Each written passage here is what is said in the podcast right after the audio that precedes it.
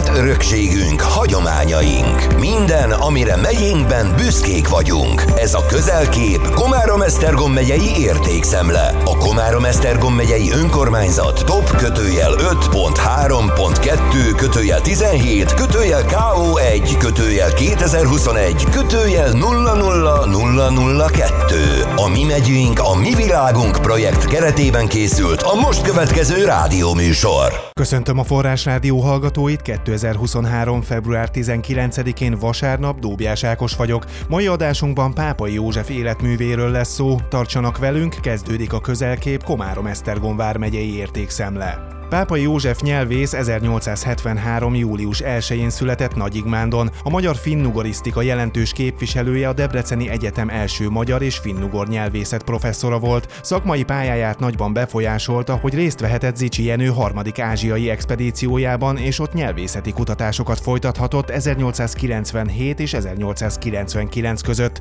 Nagyigmánd híres szülöttjéről, Pápai Józsefről Nagy István, a helyi művelődési ház egykori igazgatója mesélt rádiónknak laknak. Pápa József 1873. július 1-én született, Nagyigmándon elszegegyedett kisbirtokos családból született, és hát szegények voltak egyébként, csak édesanyja élt, kettő éves koráig élt az édesapja is. Kilenc gyerek született, ebből kettő maradt meg. Sándor öt évvel idősebb volt, és József. Általában ilyenkor negyedikes korától szokott beiratkozni mindenki egy középső iskolába, középiskolába. Ő hatodikig járt.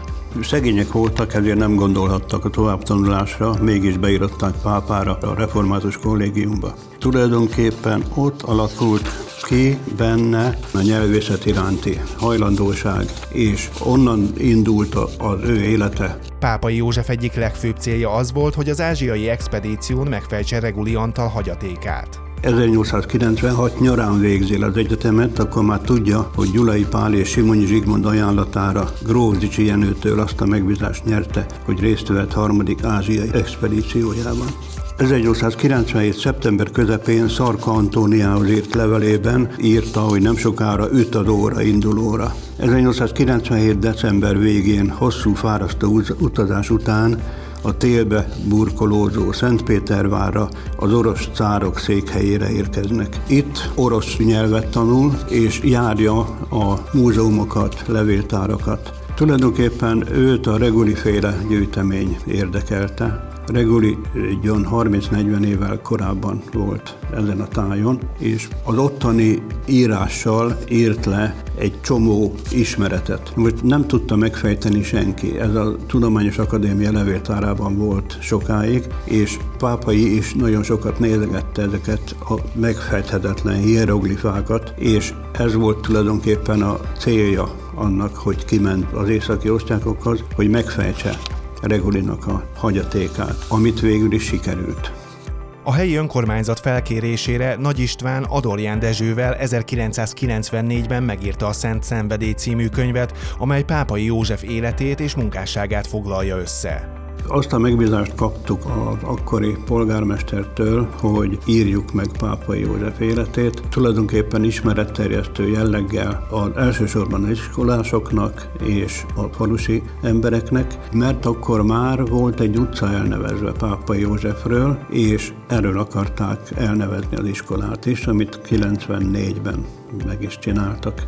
Az iskola szervezett minden évben vetélkedőt, és ezen nem csak a Nagyigmándi iskola, hanem három, négy, öt szomszéd iskolák is tanult, illetve részt vettek ezen a vetélkedőn. Ezen mindig volt pápai életéről, a pápai könyvből kérdés. Tulajdonképpen ennek a vetélkedőnek az egyik fele volt a pápai életéről szóló, a másik pedig a nyelvészeti kérdések. Végül is a gyerekek abból tanulnak, abból vizsgáznak, abból vetélkednek, amit ott tanultak.